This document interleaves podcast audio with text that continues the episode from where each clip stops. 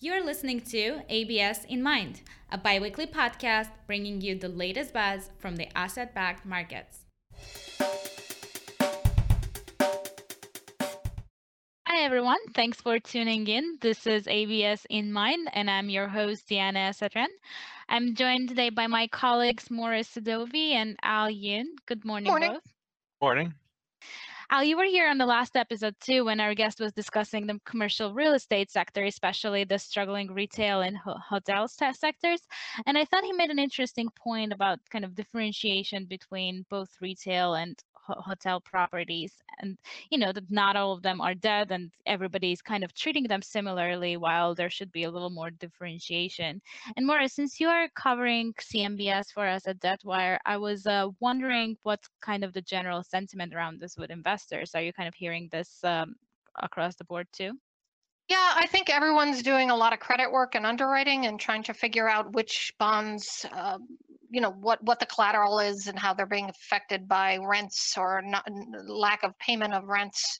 Um, you know, even in uh, so retail and hotel have been the hardest hit. Uh, uh, I think everyone mostly agrees on that. Uh, there's differences of opinion whether retail. Some see a darker outlook. We had a guest on uh, from CW Capital saying he uh, you know, about a month ago, saying he he saw a you know very dark conversations across the retail sector in, in the near future um, with borrowers in the re, uh, you know mall borrowers. Um, uh, and and less so. He he, he, uh, seemed to see uh, promise for the hotels. Um, um, there was a report from Cantor yesterday saying, you know, uh, I think it was more concerned about hotels, um, looking at uh, SASB deals, um, but in general. Uh, uh, talking about um, lenders. Uh, Cantor is predicting that uh, lenders uh, are going to be uh, you know, taking over uh,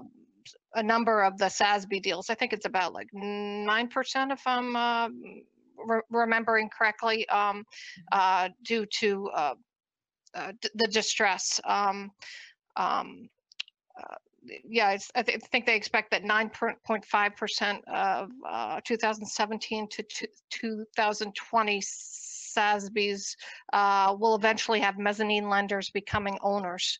Um, Mhm. so um, it's kind of like a time where everyone's trying to figure out which which are those deals. Um, so um, so yeah, it's it's um it's a mixed outlook, um, but Mhm. definitely everybody's you know re-underwriting all properties. Right, right. Interesting. Thank you. And to help us dive deeper, we also have uh, Scott Buchta, the managing director and head of fixed income strategy at Brean Capital.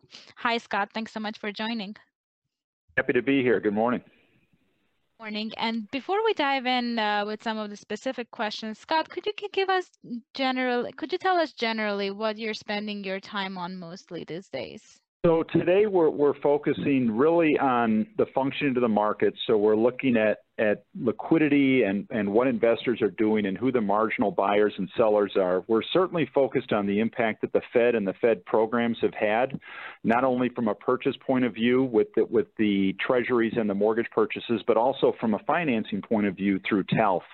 We're also really focused on the different geographies and, and the slow reopenings of some states versus the, the really the tied up versions um, in other states where they're, they're much slower to, to slowly reopen. But what we're really focusing on here as well is the impact of the economic slowdown on forbearance rates. And I think it really impacts both the residential markets and the commercial markets. And we're looking at a lot of the underlying fundamentals that are going to drive a lot of these cash flows going forward. Interesting. Thank you. And Maura, I'll like let you take over with the CMBS questions, please. Yeah, I was just wondering, um, you know, since uh, you and I talk a lot about the CMBS secondary market, um, just wondering what the outlook is, sort of what how you've tracked the post-pandemic CMBS secondary market. Is it uh, still a, a tale of two cities in that we've seen a return to to some degree of liquidity and spread compression concentrated in seniors?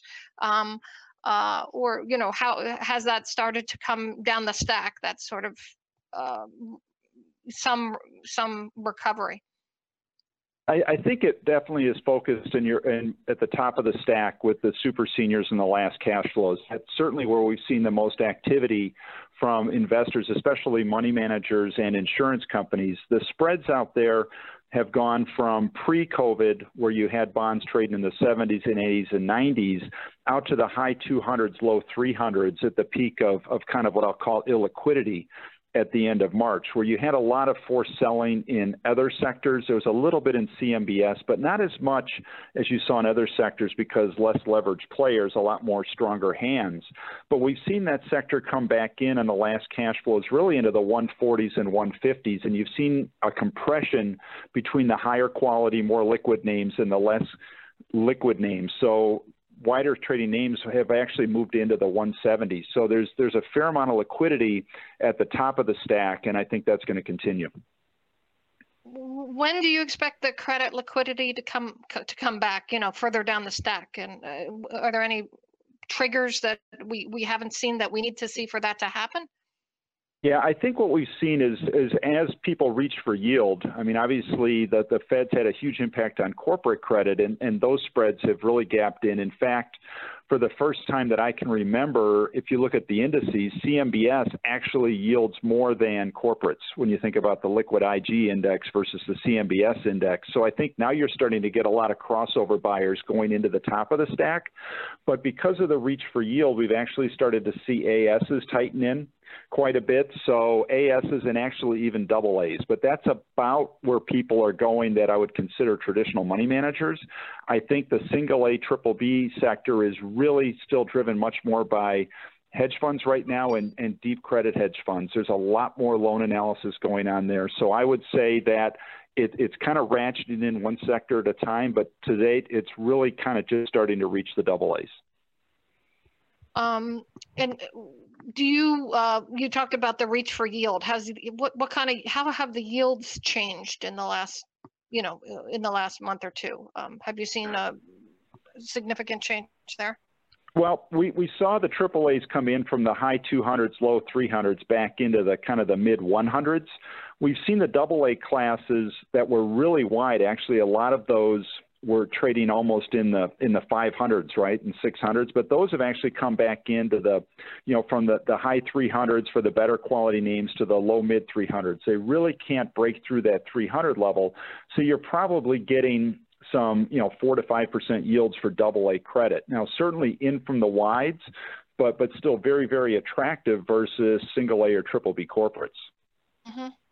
And what's your take? Some critics are saying that uh, uh, uh, pricing services or funds have been slow to mark down credit bonds that you know in the CMBS market that um, you know they're really uh, that that that's a, a problem uh, in the sector right now. Um, what's your take on that that sort of critique? Well, I think it's it's always kind of true when you see spreads move or prices move in one way or the other, the pricing services tend to follow. And one of the things right now that you've really got is a lack of trading in a lot of these sectors, right? They're very opaque markets. Even when you see bonds trade, they tend to trade out of comp or even bonds that trade in comp off a list. There's very little color given. And a lot of that is to protect both the buyers and the sellers, and it actually improves market liquidity a little bit more. Now, what you see with the pricing services where you, look at matrix pricing, it's very easy to benchmark off of new deals, but the lack of new issuance has really also impacted these markets. The big thing, though, why it's very hard to price from a pricing service point of view is you might actually, if you put a bond out on a list, you might actually have a range of bids that are 10 points or more. So it's really hard to put a price on a bond. And I think because of that, the, the market tends to price things slowly down because you don't want to overshoot on on the one side, right, and then have it come back. I think from money, a money manager point of view, you'd really try to be a little bit more steady in, in how you mark bonds down, so you don't really have a big in, impact on your NAVs. And I think pricing services follow that as well.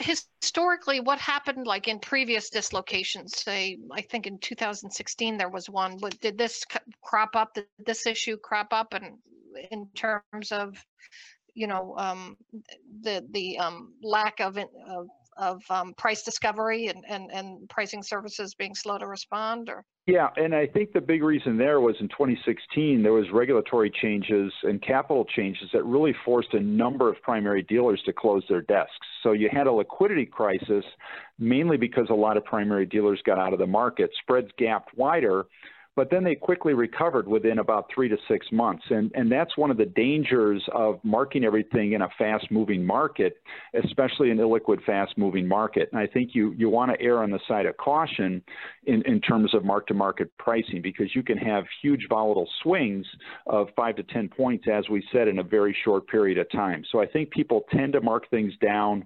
And I think as soon as you see the market firm and stabilize and more trading takes place closer to clearing levels, I think at that point, pricing services will catch up. Hmm, interesting. Um, and, and, I think you mentioned you have uh, different types of buyers uh, in the CMBS sector, uh, or, or, or, are you seeing a change in the types of buyers uh, lower in the capital stack or the names you're yeah. seeing? Yeah, definitely. What you saw historically, even you know before COVID, is is really your insurance companies were the really the buy and hold investors, and they were the primary buyers in the the single A and triple B sectors, and and that's where they went. They went for yield. They felt good about the credit. They often invested in real estate themselves, that's really changed in here where if we're seeing insurance companies, they really don't have to reach for yield by going down to single A, triple B. They're much more comfortable at this top of the stack, maybe in the ASs or even the double A's. Really, what we've seen is the hedge funds that used to play in the double Bs have actually moved up into the single A and triple Bs because there's a lot of yield there and they have the ability to do the credit work. Hmm. And so, who's in the triple Bs? That's really right I now mean, is, is that is that the vacuum? No, it's single A's and triple B's are all deep credit investors, right? They're running things much Yeah. more pessimistically and conservative, but there's a lot of yield there because single A's are, are, still trading in the 500 to 700 over. So those are high single digit yields.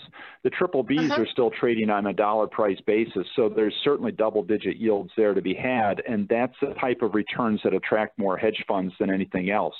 I think a lot of real money accounts, you know, there's a lot of yield there. They really don't want to take that risk of the mark to market risk or the credit risk or really trying to keep up on all the underlying loans. So they're playing much higher up in the capital stack where there is actually, like we said, in the double A's and, and the ASs, there's a lot of yield versus IG corporates. So you've seen your real money move up and you've seen your hedge funds actually move into the single A, triple B space.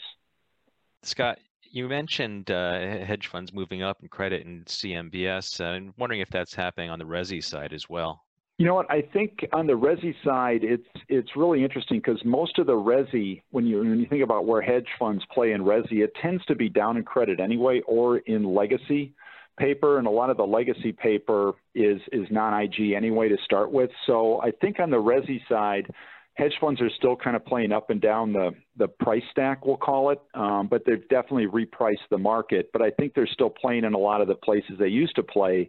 The big difference is that a lot of leverage has been taken out of that sector through both the REITs and hedge fund deleveraging. Okay, thank you. Uh, Maura, back to you. Um, just wondering about that that that shift. I mean, there there have been some, you know, especially early on in the uh, uh, this crisis. Um, there were some people that were uh, uh, saying, you know, the commercial real estate market, you know, will will not you know that that that uh, it was overpriced and that there are so many shifts in the way that uh, people will use real estate that uh, you know that that that you know they sounded the alarm. Um, are you getting the sense that that's trickled down to the hedge funds that they're uh, or are they coming back with the appetite that they had previously? You know, I guess I'm just wondering if the, if there if there's sort of a a, a shift in the way hedge funds are looking at CRE versus Resi, and you know that that they might be more comfortable with Resi. No, absolutely. But I think actually where the hedge funds are more comfortable right now is in this in the commercial, mainly because there's more yield to be had there. And if you've got the ability to do the deep credit work, you're, you're getting paid for that in terms of returns. I think right now when you think about what is performing best in here, it's certainly going to be residential, and that could be multifamily or single family. And one of the things we've seen is the forbearance rates really picked up in April, but they've really stabilized in May. And I think the big reason for that is the fiscal stimulus checks that have been made, the, the initial checks that were sent out in the mail or the enhanced unemployment checks, it's really allowing people to stay current and service their housing debt, right? Be it rent, be it a mortgage. A lot of people um, that have gotten these fiscal stimulus checks, even though you've had job and income losses for the time being, are able to make those housing payments. I think in addition, the lack of spending um, more people are saving actually also allows this debt service to be much easier. Uh, I'm going to pick up on that for for a second. Um, regarding uh, the forbearances on the resi space, I mean, definitely we've heard that uh, the the take up of forbearances has has slowed. In fact, uh, uh, one REIT this morning, uh, um, one of the co-CIO CIOs of Two Harbors, spoke on a KBW conference uh, this morning and was telling listeners that uh, um, the rate of increase uh, of the forbearance take up on its portfolio has slowed dramatically. Um, Two Harbors is a big uh, has a big MSR book, so it uh, cares very much about that. And um, you know, but he was uh, basically pretty confident that uh, this was going to be a permanent thing, that the rate of increase would slow because they've actually, you know, reduced their their uh, their their assumptions on on what the uptake will be going forward. But uh, you think that uh, there'll be another spike going forward after these uh, stimulus checks have been played out? Yeah, I think it really depends on on what happens in CARES 4.0. I think initially our projections for 7 to 9% in April in total forbearance were right on the screws.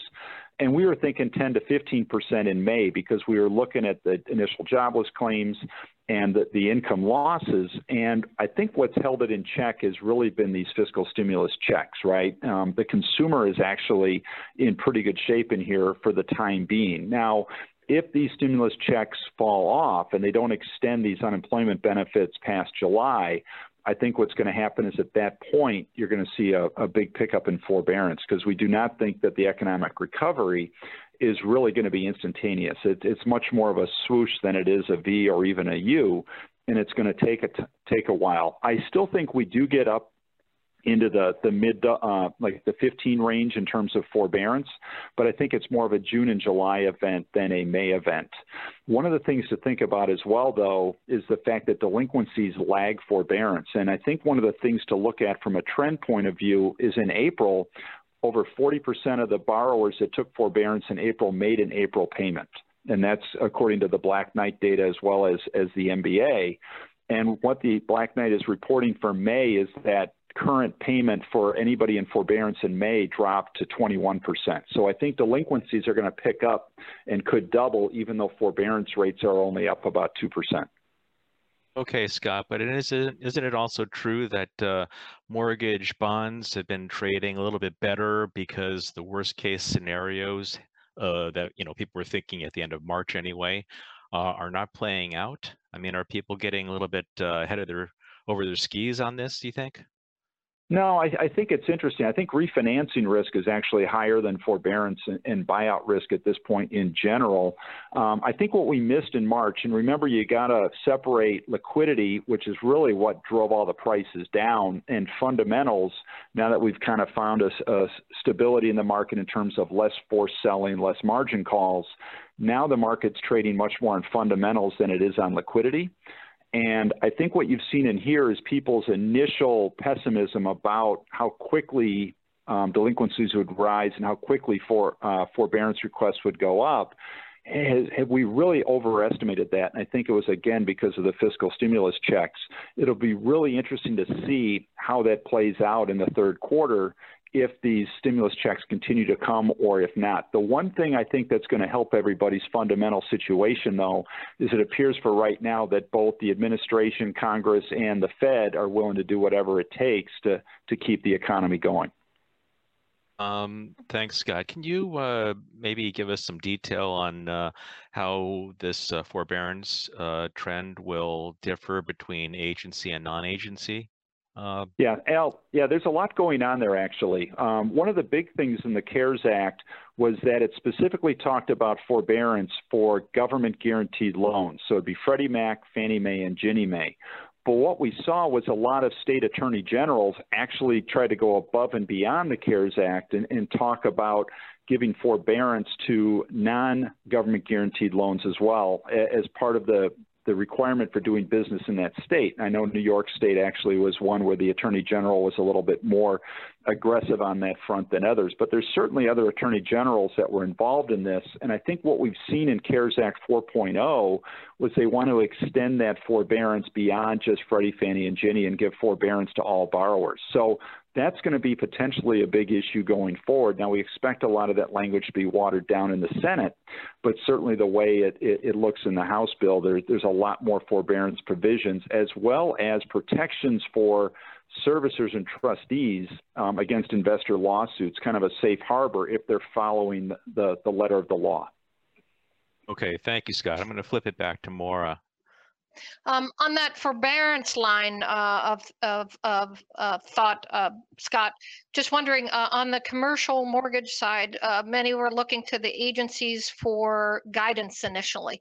How do you, what they're offering uh, and how how do you see that playing out in terms of what is happening on the commercial side with forbearance and and rents yeah, so I think on the residential multifamily, we'll start with that. I think rent collections actually increased in May, and again, it's it's because of the the stimulus checks. In fact, rent collections were were in the high 80% range in May through the middle of May, which is which is pretty good considering all the job losses. I think that when you think about the agencies, um, the big difference in multifamily and single family is single family you only have to ask for forbearance actually in multifamily you have to prove need and I think what's going on is that trend is going to lag. And I think it's going to lag because rents are being paid on the multifamily side.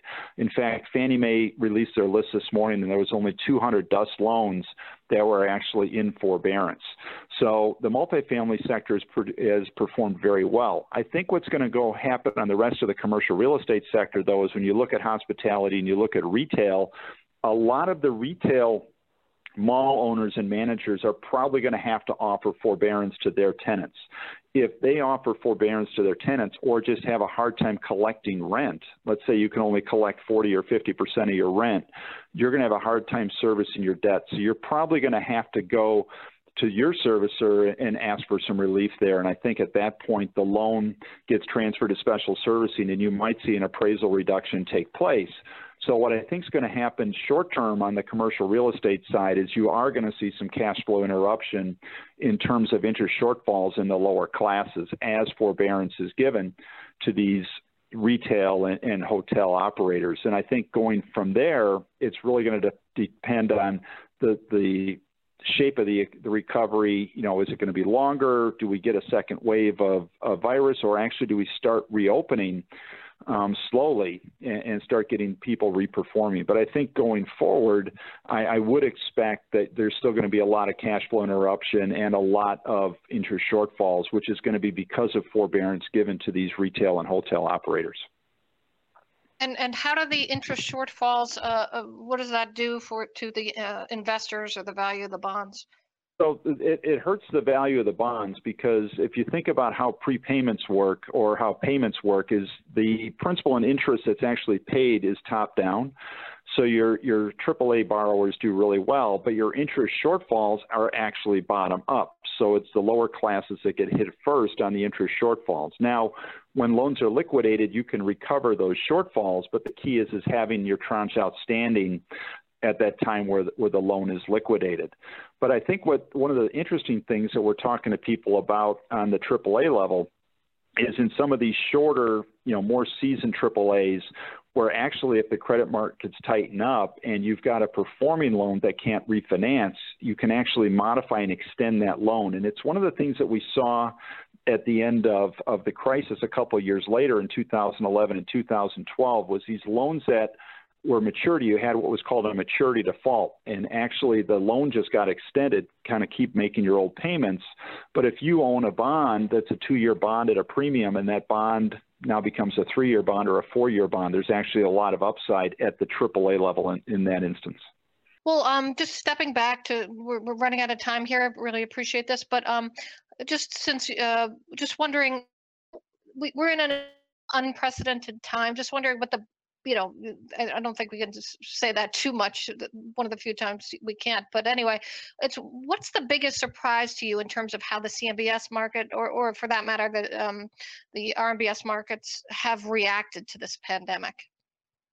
You know what? What's interesting to me, and and I was I would think actually the biggest surprise to me is how well the CMBS markets have performed. When you think about once you get through all the, the forced selling, and that's both the, the CMBS and, and RMBS, and you start focusing on fundamentals, I think you actually have things priced, you know, pretty appropriately in a lot of these cases, right? You've got triple B bonds trading anywhere from the dollar price to the 40s and 50s and 60s. So credit is kind of priced appropriately there, right? You've got deep credit investors that are really looking at, at the underlying cash flows.